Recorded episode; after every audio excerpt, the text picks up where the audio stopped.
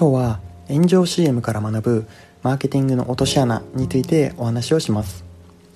数年前にサントリーが新商品いただきの WebCM を公開したところ内容に関して視聴者からの非難が多数生じるいわゆる炎上状態となってごく短期間で公開中止に追い込まれるというケースがありました。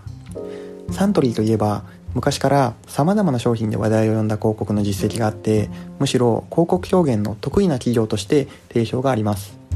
そんなサントリーにしてこのような想定外の事態に陥ることもあるということです。こんな事態を避けるためにはどのようにすればよいのかについて今日は考えていきます。要因はいくつも考えられますが今日取り上げたいのが広告表現はターゲット顧客に刺さるものをというセオリーの呪縛についてです。一般的に CM の表現というのはマーケティングミックス 4P でいうところのプロモーションの一環でありターゲット顧客に対して訴求したい価値をいかに効果的に伝えるかというのを目的にしています。マーケティングの世界は日進月歩で様々な新しいコンセプトが登場しますがターゲット顧客のことをよく理解してそれに応じて適切な広告メッセージを打つのが良い。そんな点というのは一貫しています。つまりターゲット顧客の視点に立って魅力的に映る広告を考えようという姿勢はもはや空気のように定着していると言えます。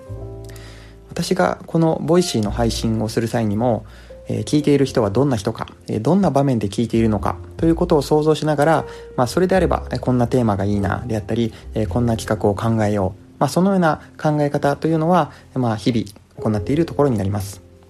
今回の WebCM のように新商品について少しでも顧客の認知と興味喚起をしようというフェーズの作品であればなおさらいかに目を引くかいかに感情を揺さぶるかに注力するのも当然ではあります。しかしある思考を持つ人にはとても響くポイントも別の思考を持つ人には全く響かないということはよくあります。響かないだけならまだしもある人にとってはポジティブに映るものも別の人にとってはネガティブに感じるものというのも少なくありません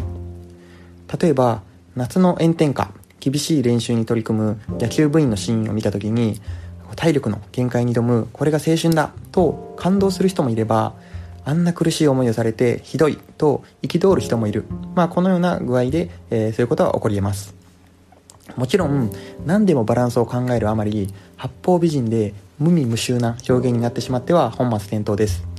現実的にはある程度不快に感じる人はいるかもしれないと自覚しつつもターゲットへの訴求力と比較してあえて選ぶということがほとんどだと思います。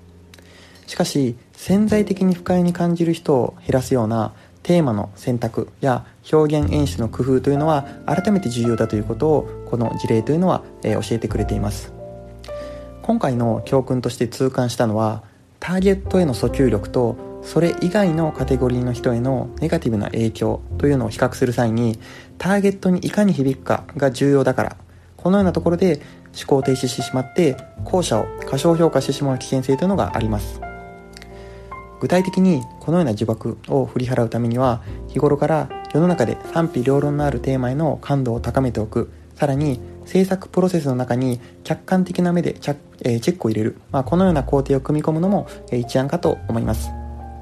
えー、今日は、えー、炎上 CM から学ぶマーケティングの落とし穴についてお話をしました、えー、皆さんも新しい施策をする際さらに新しい何かを表現する際というのはこうネガティブな面についても、えー、一度考えてみるきっかけにしてもらえると嬉しいです、え、今日のお話はここまでにします。